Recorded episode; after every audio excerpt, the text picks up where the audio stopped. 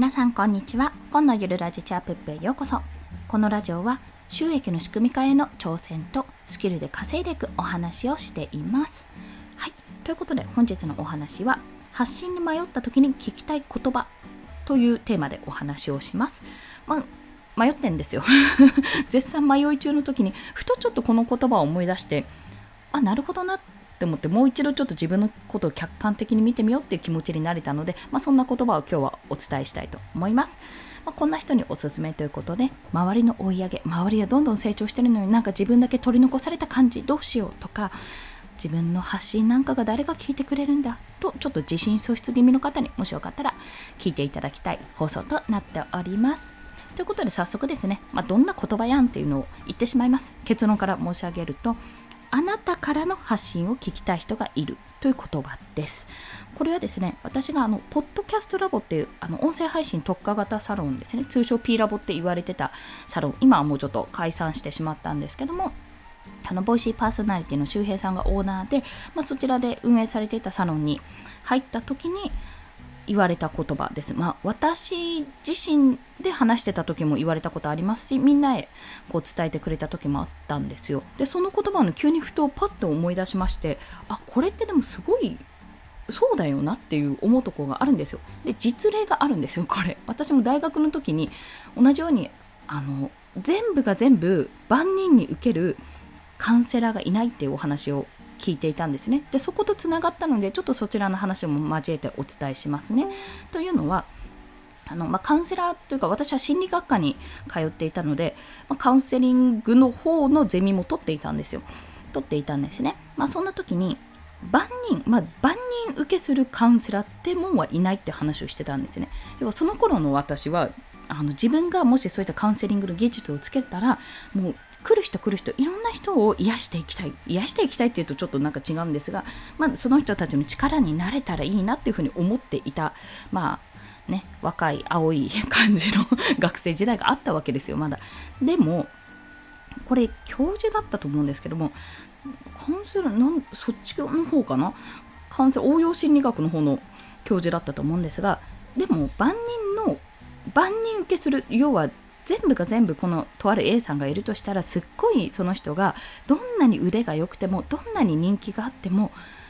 全員が全員その A さんで A さんのカウンセリングによって治るわけではないってことをおっしゃってたんですね。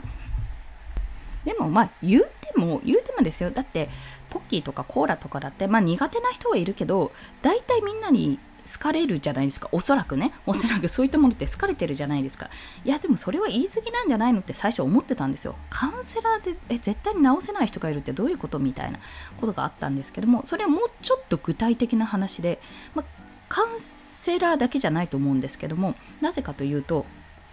例えばえっとまあ、60代ぐらいの、まあ、うちの父親が60代なので60代ぐらいのあのおじいちゃんもうおじいちゃんですか？おじいちゃん先生がおじいちゃんカウンセラーがいるとしますよね。でその人はすごく腕もよくてやっぱすごくとっつきやすいしあのいろんな研究もしてるので、まあ、めちゃめちゃ知識もあるし実績もあると。でもそんな人がどうしても癒せない人も世の中にはいる。じゃあそれ誰かっていうとちょうどその同年代のそのおじいちゃん先生と同年代の親を持つその親から虐待を受けていた人とかがもしいるとしたらそういった患者さんがいるとしたらクライアントさんがいるとしたらその人は絶対ダメっていうようなことがあるんですよ。そう。相性というよりじゃあじゃあ頑張ってここで克服しようって言ってそのおじいちゃん先生 A というおじいちゃん先生が言ったとしてもそれがかえって傷口を広げるだけかもしれないし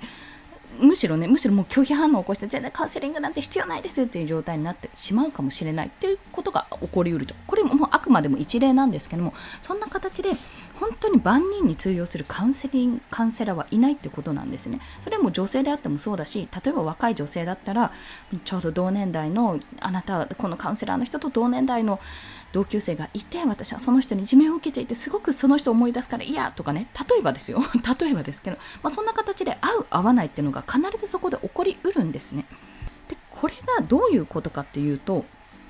要はね同じ発信同じような発信をしてる人って世の中たくさんいるじゃないですか。私もあの自分が脱、まあ、極論言えば脱サラして産休中に脱サラしてフリーランスになって正社員と同等の金額を稼ぐまずま第一目標としては通過点なんですけどそこがまず第一目標としてあるんですけどもそんなことやってる人たくさんいるんですよ。世の中。きっとね。結構脱サラのママ企業とか調べると結構いますからそんなことやってる人はたくさんいるんですけどもいるんですけども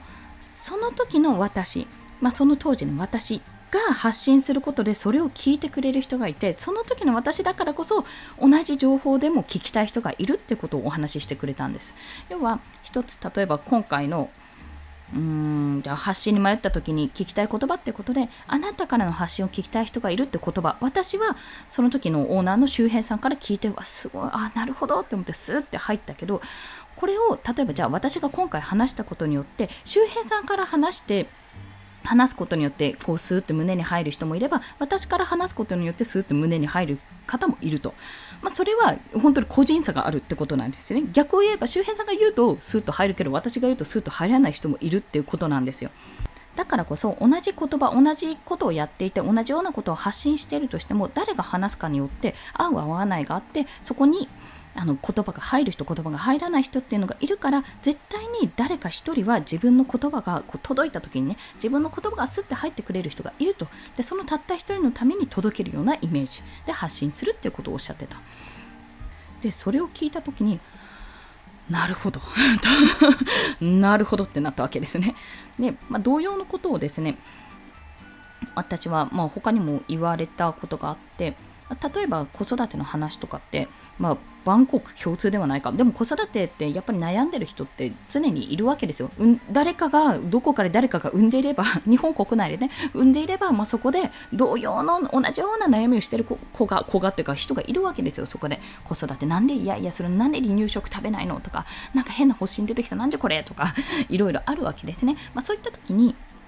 例えば前々からねそんないっぱい子育て情報って発信されているから今私が発信したところでって思う方もいらっしゃるかもしれないけどその時に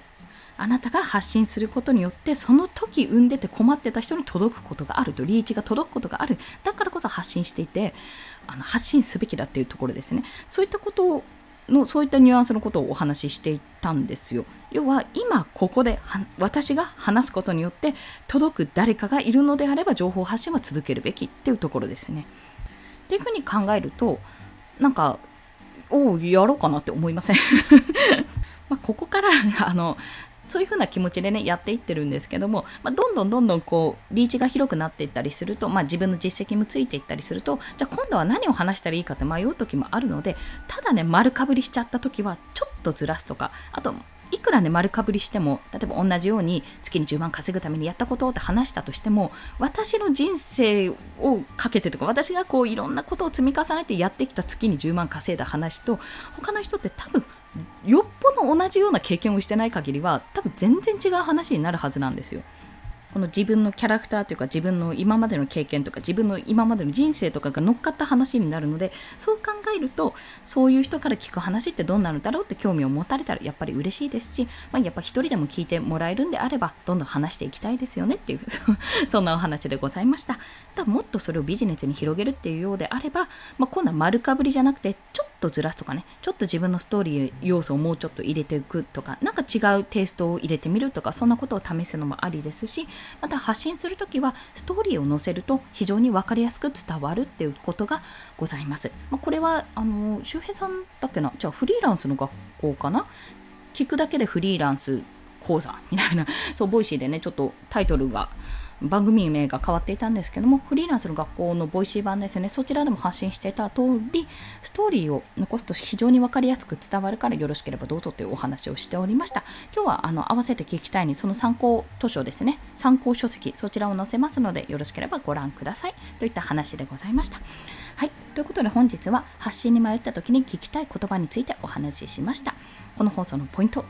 もう一度おさらいすると、あなたからの発信を聞きたい人がいるというところです。まあ、これをちょっとね、一人でも誰かがあなたからの発信を聞きたい人がいるってことを思うと、やっぱりちょっとゼロいいねとか誰も聞いてくれない自分の再生、あのね、投稿した後の音声とかね、投稿した後に必ず自分一回聞いちゃうじゃないですか、あれ。まあ、それしか反映されないしょぼんみたいなことはもう全然ざらにあるんですけども、まあ、そんなこともねこの一言を聞けば乗り越えられるんじゃないかと思い今日はシェアさせていただきました。そして先ほども言った通り今日の合わせて聞きたいはその発信するときに相手に分かりやすく伝えるために必要なストーリーとは何っていうお話がされているスターリーストーリーブランド戦略という本をご紹介します。ただねこれねなんかね高い。Amazon で調べたら5000円ぐらいするんですよ。であの私も購入してるんですが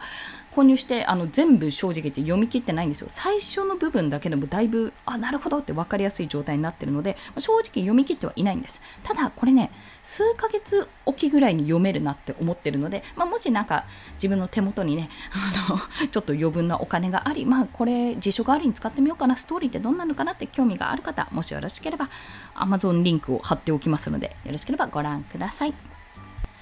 ということで本日もお聴きくださりありがとうございました。この放送いいねって思われた方、ハートボタンもしくはレビューなど書いていただけると嬉しいです。また、スタンド FM では1日3放送しております。フォローしていただけると通知が朝昼晩と飛びますので、よろしければフォローもお願いいたします。まあ、そんな感じでちょっとお迎えに行くまでにコツコツと収録等々やっていきたいと考えております。まあ、今日の私の放送も誰か一人に誰か一人にでも伝わってればいいなと、そんな風にね、まあ、これはいつも私が放送してる内容はブーメランになって自分に返ってくるので、まあ、そんなことを思いながら今日もお届けいたしました。それではコツコツ頑張っていきましょう。コンでした。ではまた。